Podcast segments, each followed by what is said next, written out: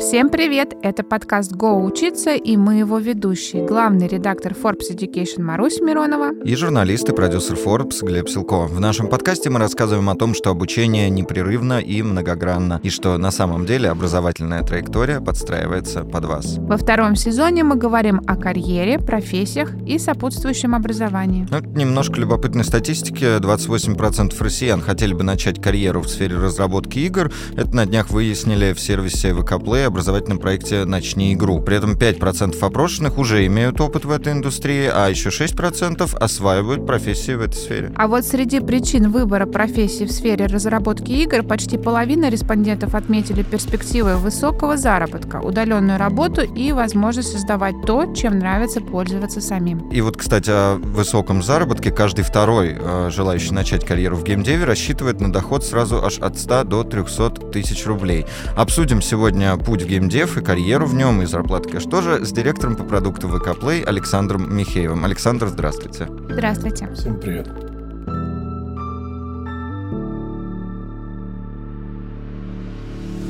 Интерес к геймдеву рос последние годы, наверное, вместе с э, в целом трендом на IT. Э, появились десятки курсов, даже были некоторые скандальные. Все предлагают легкий путь, легкое вкатывание в индустрию. Но вот что такое геймдев на самом деле, и так ли легок путь в него? Как вот вам видится сейчас? Геймдев, в принципе, не сильно отличается от любого другого контентного бизнеса. И э, путь достаточно сложный, э, но при этом есть э, лайфхаки, которые позволяют достаточно легко в него войти, и мы чуть попозже об этом поговорим. И, как любой бизнес, он делится на несколько основных частей, в рамках которых вы можете себя реализовывать как специалисты, начиная от стандартных бэк-офис профессий, бухгалтера, юристы, и менеджмент и все остальные, заканчивая узкоспециализированными профессиями, как, не знаю, нарративные дизайнеры, гейм-дизайнеры, level-дизайнеры, программисты, звукорежиссеры и многие другие. Вот как раз об узких специальностях хочется поговорить подробнее, насколько вообще много именно технических специальностей специалистов э, и какой уровень подготовки требуется? Здесь тоже можно разделить на несколько составляющих. Любая игра, как любой технологический продукт, он состоит из двух основных частей. Это так называемый бэкэнд. Это та часть, которая не видит пользователь, но которая отвечает за всю логику хранения данных, передачи данных, взаимодействия игроков друг с другом внутри игры и многие другие аспекты. И так называемый фронтенд. Это то, что как раз вы видите у себя в телефоне или на компьютере, или в браузере. Э, сама уже сверстанный продукт, скажем так, лицо игры, и здесь уже более узкоспециализированная история. Разработчики программируют на двух основных э, на сегодняшний день движках, самых популярных. И здесь это очень узкая специализация, которая нигде у нас э, не обучают, ну, как бы в общеобразовательном mm-hmm. или высших заведениях. Это помимо основного образования необходимо также получать и как дополнительное. Mm, то есть путь не такой, в общем-то, не действительно, простой, да, да и простой. А что касается тогда здесь о гуманитарных каких творческих историях, вот нарративные дизайнеры, там звукорежиссеры, просто а, дизайнеры, для них путь такой же тяжелый или эм, есть какие-то варианты попроще, потому что сами профессии где-то в смежных областях там как-то уже развиты? Если мы возьмем нарративный дизайн, здесь очень близкий по духу это классические сценаристы в кино. Угу. То есть мы здесь, ребята должны придумывать историю, расписывать красивые диалоги, придумывать целые миры, конфликты в этих мирах. И, ну, то есть вот прям очень детально с характерами каждого персонажа и все остальное. То есть это достаточно действительно много классического образования, которое можно утилизировать только чуть более уже в игровую специфику. Если мы берем художников, то Естественно, даже для художников, которые занимаются продакшеном игр, необходимо классическое художественное образование, потому что ничего здесь не меняется. У нас есть 2D, 3D дизайн, и все основы, они одинаковые.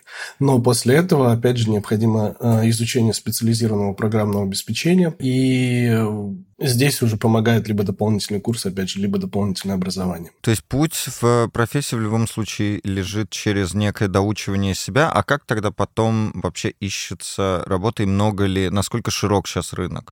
Если мы говорим про рынок сейчас, то он чуть-чуть сложнее, чем был год назад. Угу. В целом, потому что, скажем так, 98% денег, которые формирует игровая индустрия, они формируются за пределами Российской Федерации. И был тренд на то, что студии в большей степени производили игры у нас внутри, локально здесь, и фактически экспортировали их на весь мир. Угу. Благодаря крупнейшим платформам Apple и Google это было возможно сделать. То есть любой, в принципе, небольшой коллектив в маленьком городе в России мог привлекать э, игроков, не знаю, из штата Аризона, например, да, uh-huh. без проблем. Uh-huh. И, соответственно, эти границы были достаточно прозрачны. Сейчас э, в связи с текущей ситуацией все немного стало сложнее, поэтому, но в любом случае геймдев э, развивается, не знаю, в России достаточно много инвестируется в эту отрасль, и способы как бы монетизации тоже сохранились. Можно выходить на азиатские рынки, и, то есть мир очень большой. Востребованность тоже, соответственно, как бы достаточно хорошая и на кадры, и как бы на образовательные истории. Угу. Вот у меня как раз был вопрос, а какие самые востребованные специальности сейчас в индустрии? То есть кого не хватает и на кого стоит сейчас вот как раз учиться, чтобы быть востребованными? Хороших э, все-таки IT-специалистов,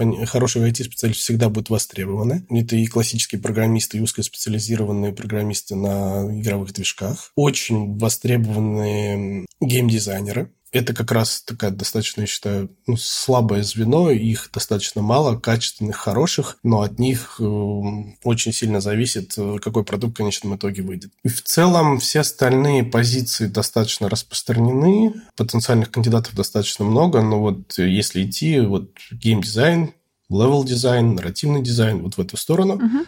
и плюс программирование.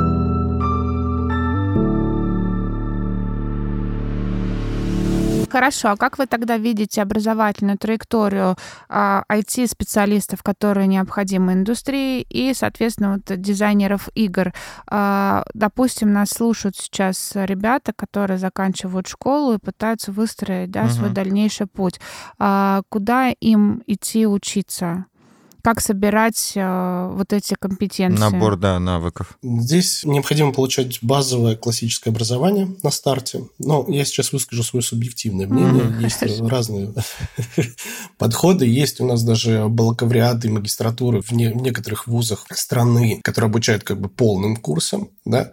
Но э, я считаю, что необходимо получить базис, и после четвертого курса или на четвертом курсе э, можно будет э, как бы получать дополнительное параллельное образование с более узкой специализацией, исходя из того, на чем строилось ваше базовое классическое высшее образование. А для того, чтобы уже, например, к пятому курсу можно было э, идти, ну, если мы говорим про программистов, то на джуну позиции. Uh-huh. Джуниор-программистами себя уже пробовать тестироваться. При этом как бы достаточно сейчас много программ от крупных компаний-разработчиков, которые они предоставляют возможность проходить базовую практику, и джун-специалисты сейчас тоже необходимы. И ну, чтобы после пятого курса условно, да, на вас уже посмотрели, вы себя показали, вы посмотрели, как, что вы способны сделать на практике, и уже трудоустраиваться в будущем в компании. Угу. Правильно я понимаю, что получается, вот есть такой английский термин T-shaped, да, специалисты, у которых есть базовая настройка, базовое образование, это вот вертикальная палочка от буквы угу. Т, а сверху накладываются компетенции дополнительные, да, которые крышечкой буквы Т ложатся. И в геймдеве именно вот так легче всего выстраивать свою образовательную траекторию? Да, потому что э, есть программы, есть курсы, они, их количество растет, количество бюджетных мест там, от года к году тоже вырастает. Да? Там, на сегодняшний день, насколько я знаю, там, порядка 1300 у нас бюджетных мест и, ну, как бы сформировано на сегодняшний день в различных вузах, которые mm. предлагают то или иное обучение в, в сфере геймдева, более узкоспециализированное. Но в любом случае это не такой большой масштаб, количество специалистов необходимо больше. 그? Да, и поэтому здесь лучше именно выстраивать историю, когда вы получаете базис и потом сверху накладываете действительно профессиональное дополнительное образование. Угу. Mm. А, а вы еще сказали э, словосочетание «хороший айтишник». Вот мы с Глебом из выпуска в выпуск практически пытаемся разобраться, кто же такой хороший айтишник, потому что айтишников достаточно много, это востребованная специальность, все идут ее получать. А, не все хотят идти на джунов, например, потом им кажется, кажется, что они достойны большего и так далее. С вашей точки зрения, кто он хороший айтишник, да, какими навыками он обладает, какими компетенциями, что знает, что умеет, и, может быть, даже какой у него склад характера, насколько он гибким должен быть? Но IT а, у нас очень модно все под одну гребенку а, называть айтишниками. Это у нас и ребята, которые занимаются прокладкой условно оптоволоконной истории, да, и магистрали. Заканчивая, заканчивая как бы уже действительно, там, не знаю, людьми, которые занимаются data science -ом, ученые пишут вокруг интересные статьи и создают абсолютно новые крутые инструменты, которые облегчают нашу жизнь на сегодняшний день. Поэтому спектр очень большой. На самом деле важно, чтобы первое, вы любили то, что вы делаете, Потому что в конечном итоге э, работа, если мы возьмем нашу сферу программирования, возьмем этих специалистов, да, она достаточно в любом случае все равно рутинная. И если вы не любите свою работу, через какой-то промежуток времени вам недостаточно будет внутренней мотивации для того, чтобы делать качественно свою работу. Угу. Вторая часть, вы должны любить ту область, в которую вы приходите. В нашем случае, конечно, классный лайфхак – это игры, все любят играть, ну, в большей степени. Угу. И поэтому это облегчает историю, потому что вы как бы вроде бы свою рутинную работу исполняете в сфере, которая вам в принципе очень нравится, вам нравится об этом разговаривать, вы на кухне обсуждаете, какой патч в какой классной игре вчера вышел, как mm-hmm. вы развалили там соперников в какой-то игре вчера и так далее и тому подобное. Это очень сильно создает очень крутое как бы такое ощущение. И постоянно учиться. Это третий аспект очень хорошего специалиста, потому что, к сожалению, чаще всего то образование, которое мы получаем, оно недостаточно. Мир развивается, технологии идут быстрее, чем мы успеваем замечать. И если у вас в голове стоит такая небольшая зарубка, которая говорит вам о том, что вы постоянно должны узнавать что-то новое и разбираться в чем-то, в чем вчера, о чем вы абсолютно еще не знали, тогда у вас есть большой успех быстро превратиться из джуна в медла, а потом и в синьора, а потом еще и какого-нибудь большого руководителя или владельца студии и делать свои собственные игры.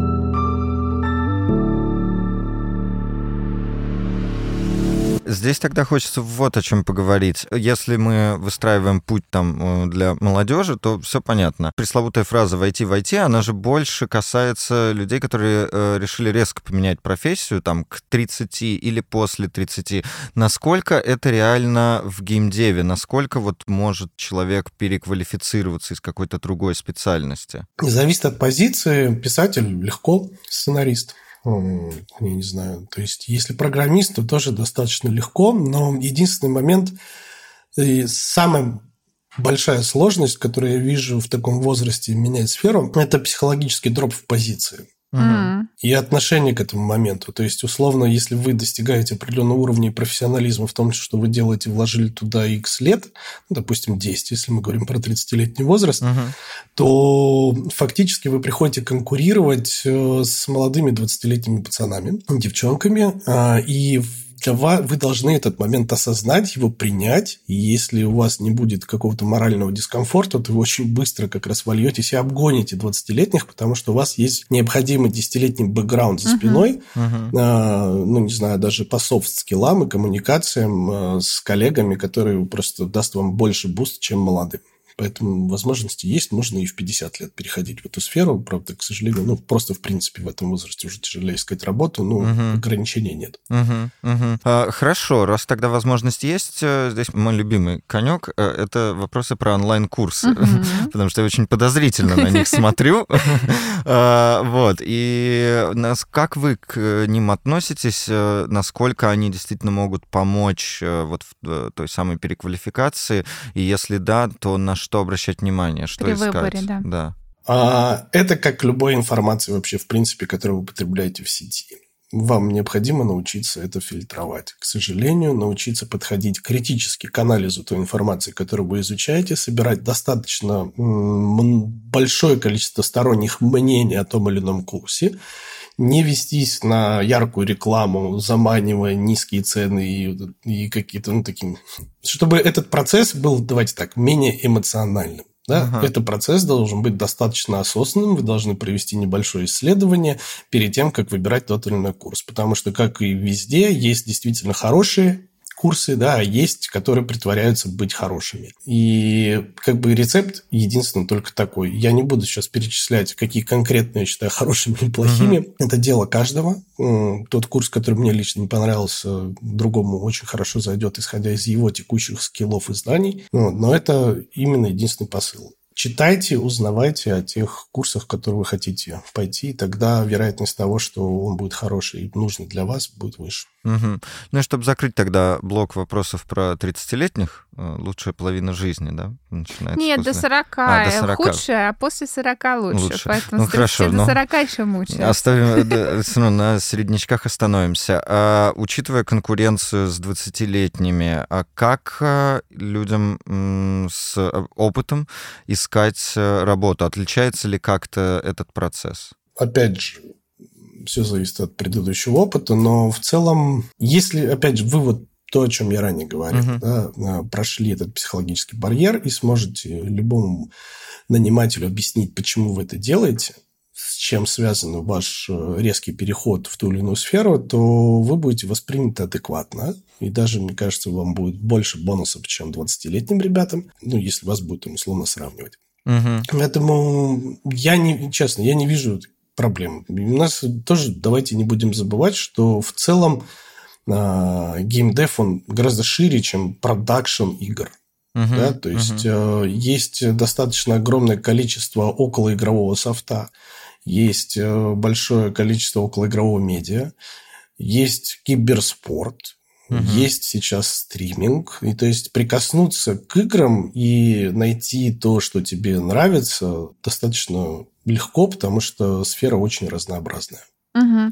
А я хочу дополнить вопрос Глеба все-таки. А я думаю, что в 20 лет амбиции по зарплатам немножко отличаются от тех э, амбиций, которые есть у 30-40-летних опытных людей. И в подводке к выпуску мы говорили о том, что ожидания довольно высокие у всех, кто хочет попасть в индустрию. Расскажите, пожалуйста, вот какие есть зарплатные вилки? Ну, наверное, проще сказать по, по уровню позиции. Угу. То есть джуниоры, мидлы. И насколько они в зависимости от направления Да, и насколько насколько они различаются в зависимости от направления? Геймдев имеет небольшой бонус. Знаете, это как экспорт нефти, условно. О, да? Когда у вас сравнение. Э, основные косты в рублях, а доходы в валюте. валюте. Mm-hmm. Да. И, соответственно, в геймдеве зарплатные возможности чуть выше, чем средние возможности по любому как бы, другому IT-направлению. Вилки по джунам ну, в среднем начинаются от 70 до 120 тысяч, я думаю, где-то рублей угу. на сегодняшний момент. Неплохой Опять же, старт, зависит да. от, ну, как бы от позиции, да, чем более узкоспециализированная, высоковостребованная позиция, тем вилка может быть выше. Ну, и при этом, знаете, как бы я видел ребят, у меня был фронт-энд разработчик, который при этом еще учился на третьем курсе института, который затмил своими возможностями, качеством работы всех сеньоров ну, ребят. И буквально за полгода вышел с зарплаты в по-моему, это был в 2018 году, но условно там с 60 тысяч рублей до 300. Ого. Да, и, и опять же, да, то здесь есть такая легкая свобода и возможность, главное, очень хорошо работать. И если у тебя хорошо получается, то вот итог в деньгах. Mm-hmm. Дальше mid, middle -ы это где-то диапазон, ну, наверное, 120-200 плюс, вот, а senior -ы идут от 300 и дальше, uh-huh. извините, все зависит от того, насколько вы senior, оно может уходить и до миллиона, и выше миллиона. Mm. Прекрасно. А, по направлениям есть какое-то различие или в целом всем... всем... А, ну, в в целом есть, э, опять же говорю, да, чем более узкая специализация, ну... Ну, я имею в виду так, скорее, да, более глобально, там, дизайнеры более одно, гейм-дизайнеры второе, там, нарративщики третье, продюсеры четвертое. Честно говоря, там плюс-минус, опять угу. же, гуляет не, не, не очень сильно. Гейм-дизайнеры побольше, хотя некоторые синьор-программисты очень получают ровно плюс-минус так же, как гейм-дизайнеры. Нарративщики могут чуть поменьше. Левел-дизайнеры тоже где-то в среднем диапазоне находятся. Все дальше, то, что вот обвешивает как бы игру, это где-то на среднем уровне заработка. А на топе, конечно, это те, кто руководят проектами и руководители именно уже направлений, которые бэк-часть кодят audit и фронт, то есть именно программисты. Uh-huh. Они, конечно, больше всех получают. Хочется ударить э, молоточком об стол и сказать «продано», как на потому что перспективы выглядят очень даже радужными с условием того, что человек заинтересован в профессии, готов реализовываться. Я так понимаю, что труд будет оплачен и усилия. Это, это так.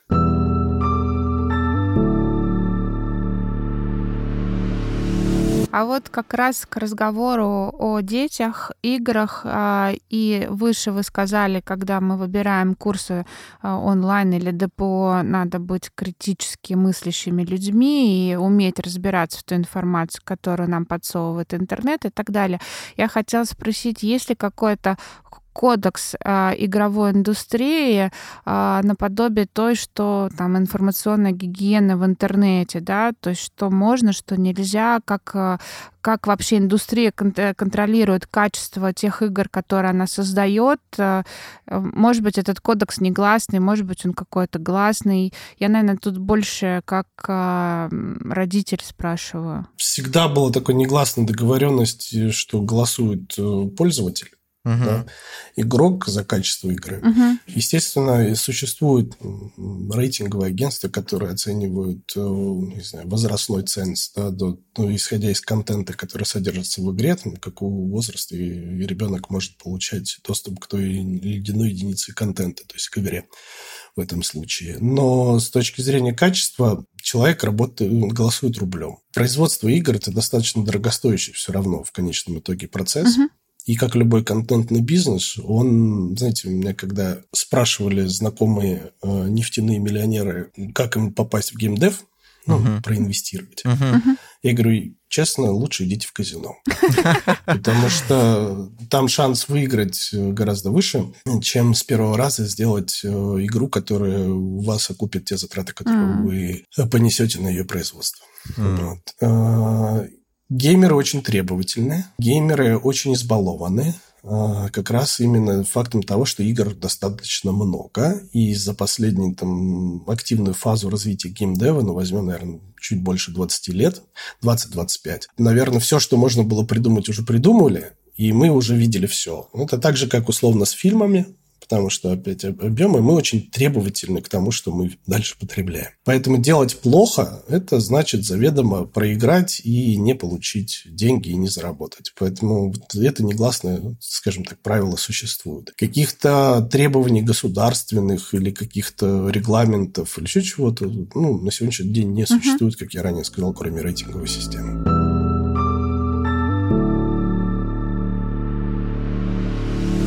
А вот вы говорите геймеры, я думаю, что многие, кто нас слушают, представляют себе все-таки вот, ну, игры в э, прямом их значении, да.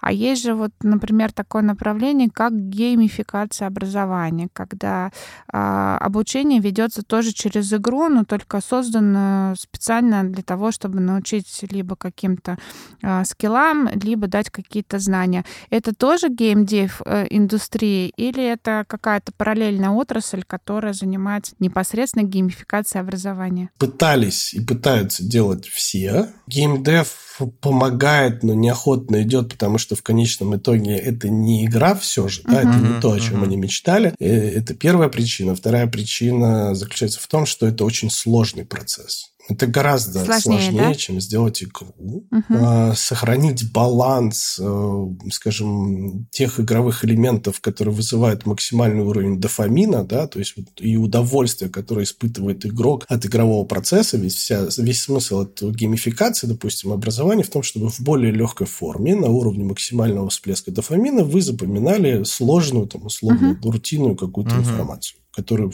в обыкновении вам достаточно сложно запомнить и получить. И вот этот баланс сохранить достаточно сложно, чтобы ребенок не путал uh-huh. среду, в которой он находится, да, чтобы он это воспринимал все-таки в первую очередь как образование, uh-huh а во вторую очередь как игру, но не наоборот, потому что если он воспринимает как игру, то никакого образования там условно практически не будет.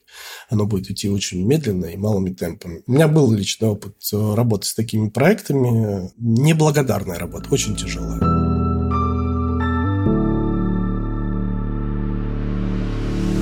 Продолжая тему тяжелой работы, давно готовил вопрос.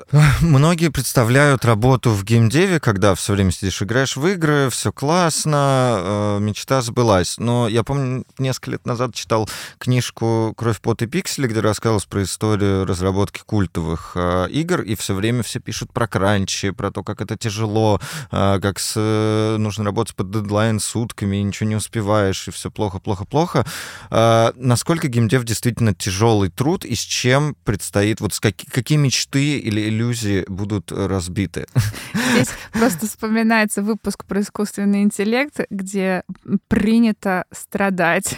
Вот да. принято ли страдать в геймдеве? Ну, зато с искусственным интеллектом, когда у вас что-то получается, это действительно прорыв и очень крутые штуки. А, значит, э, геймдев, давайте так, мы разделим его на две части. Есть геймдев для души, угу есть геймдев для бизнеса. Угу. Геймдев для души – это условно, вот буквально несколько дней назад, сейчас большой хайп, хайп GPT-3, вот новой модели, натренированные на текстах, да, которые сейчас там чуть ли не код пишет, угу. ошибки ищет, да, и все остальное. И вот новости, когда 11-летний ребенок с помощью этого, скажем, продукта смог создать игру. Да? А-а-а. Вот это для Ничего души. себе. Угу. Там нет дедлайнов, там ничего нет, он делал это не для заработка, он делал просто потому, что ему хотел прикоснуться uh-huh. к геймдеву. Uh-huh. И, скажем, таких игр э, на крупнейших площадок дистрибуции, мы их называем инди-игры, uh-huh. когда созданы игры маленькими командами действительно таких энтузиастов, которые действительно ищут на сегодняшний день новые подходы, новые механики, что-то пытаются переизобрести. И в первую очередь, э, конечно, они это делают, потому что любят этот процесс, и им действительно хочется сделать что-то такое крутое, чтобы о них заговорили десятки миллионов пользователей. Но это очень маленькие команды, и там деньги вторичные. Они, конечно, тоже есть, все они мечтают стать большими миллионерами, но успех меньше процента. Uh-huh. Ну, то есть 99% таких игр, а их даже не видят пользователи, потому что объем, поток очень большой, и э, как бы качество ну, желает оставлять лучшего, потому что все-таки хорошие игры – это уже про бизнес, uh-huh. это игры уже сопоставимы с бюджетами с кино, да, топовые игры по бюджету доходят до полумиллиарда долларов в продакшене. Ничего и, себе. И, э, соответственно, как бы здесь уже включаются все аспекты любого крупного бизнеса с дедлайнами, угу. с 24 на 7, с падением серверов на запуске, э, токсичными игроками. Ты там пять лет делал всю игру, а у тебя кривой пиксель вылез в ненужный момент или что-то там не сработало, ты просто не смог это заметить, потому что продукт огромный. И все захейтили, Тестировщики это пропустили. Ты словил волну хейта. Ну, вот вспомни там Киберпанк, который запускался, яркий пример. Э, как раз он запускался из разряда то, что сверху было очень сильное давление от топ-менеджеров и акционеров даже не акционеров, топ-менеджеров на сроки запуска. Разработчики при этом давали фидбэк снизу о том, что игра не готова, сырая, и ее нужно дорабатывать, да, но все равно было принято решение о том, что ее выпускать, да, и на некоторых платформах она тоже после выпуска просто банально не работала. Угу. Это боль, страдания, но как есть. Это большой бизнес, большие деньги, здесь без этого никак. Угу. Тогда здесь скорее вопрос общефилософский такой. Видится, что прежде чем прям пытаться идти в геймдев э, и серьезно на это настраиваться, стоит э, что-то поделать в нем для души, написать какую-то свою небольшую есть, игру. Есть же... Если есть запас денег, если вы не доедаете последний, как мы любим шутить, бич-пакетик на четверых в маленькой двухкомнатной квартирке, тогда действительно, если есть деньги, лучше пройти ну, какой-то путь небольшой на этапе инди-разработчика. Но, угу. опять же, не факт, что этот опыт будет полезным. Чаще всего, если вы попадаете действительно в хорошую структуру, профессиональную команду разработчиков игр, вы гораздо быстрее на более сложных задачах, на угу. более крупных масштабах получаете нужные навыки, знания и прогрессируете как специалист.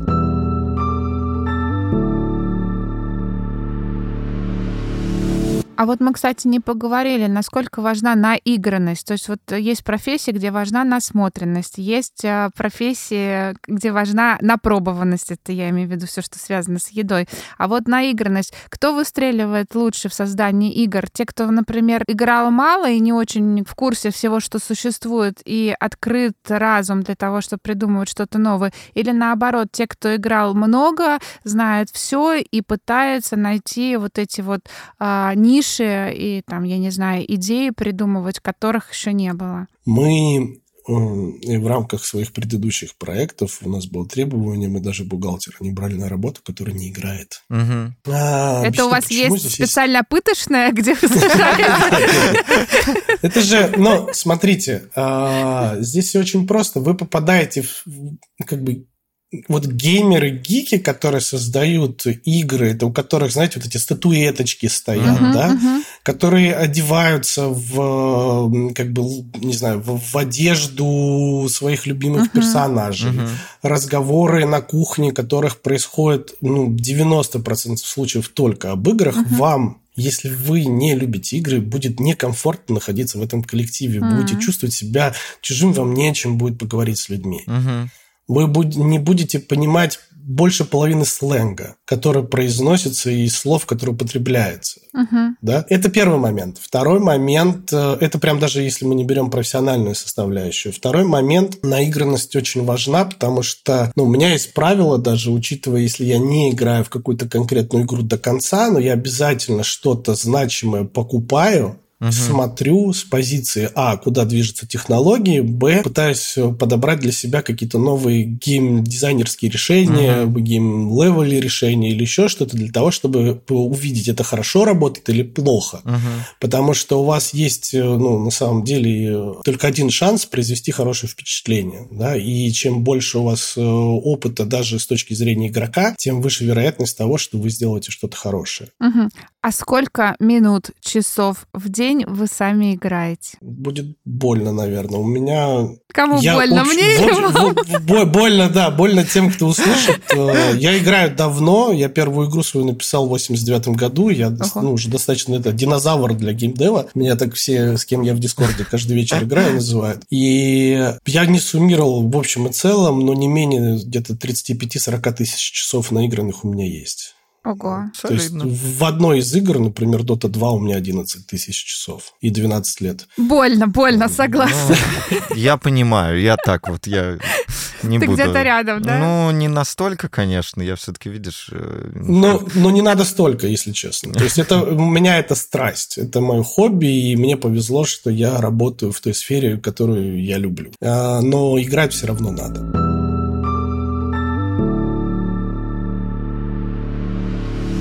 Ваше мнение, все-таки легко или нелегко работать с геймдеве? Приятно. А, геймдев – это труд 5-2 с 9 до 6 или? 24 на 7. Сочувствуем. Ну, нет, ну опять же, да, смотрите, здесь вы, вы работаете, вы что-то производите, потом вы приходите домой, вы садитесь играть. Э, не знаю, у меня играют все. Играю я, играет супруга, играют все мои дети, как бы, и это все хорошо. Uh-huh. И поэтому ты как бы плавно перетекаешь условно с рабочего процесса, где ты созидаешь и что-то создаешь, в процесс, когда ты потребляешь, что помогает дальше тебе созидать. Поэтому uh-huh. это 24 на 7. Ну, не так, как будто ты стоишь у станка 24 на 7. Окей. А как войти в геймдев в 2023 году? Искать возможность сделать э, мини-команды, предварительно определив себя, кем ты хочешь быть в этой команде, получив базовое образование, и приходить в перспективе в 2023 году к нам на нашей площадке и пробовать себя. Отлично. Ну и можно ли стать миллионером, работая в геймдеве? Или даже про миллионы уже речь заходила, может, даже что-то больше, да? Можно и миллиардером. Я всем в пример привожу наших вологодских братьев, которые сделали одну из крупнейших э, игровых компаний в мобильных играх, Playrix, угу. братья Бухманы. И это компания, которая оценивалась, и я сейчас последние данные не знаю, ну, там, в миллиарды долларов. Угу. Да? Да. Но это путь долгий. Они шли к нему не один год, больше десяти лет. И как бы он непростой. Это как в любом бизнесе. А еще хуже в как в любом контентном бизнесе, где ваш успех зависит еще от настроения и стечения обстоятельств, настроения пользователя, стечения mm-hmm. определенных обстоятельств, на которые ты, вы просто не можете повлиять. Mm-hmm.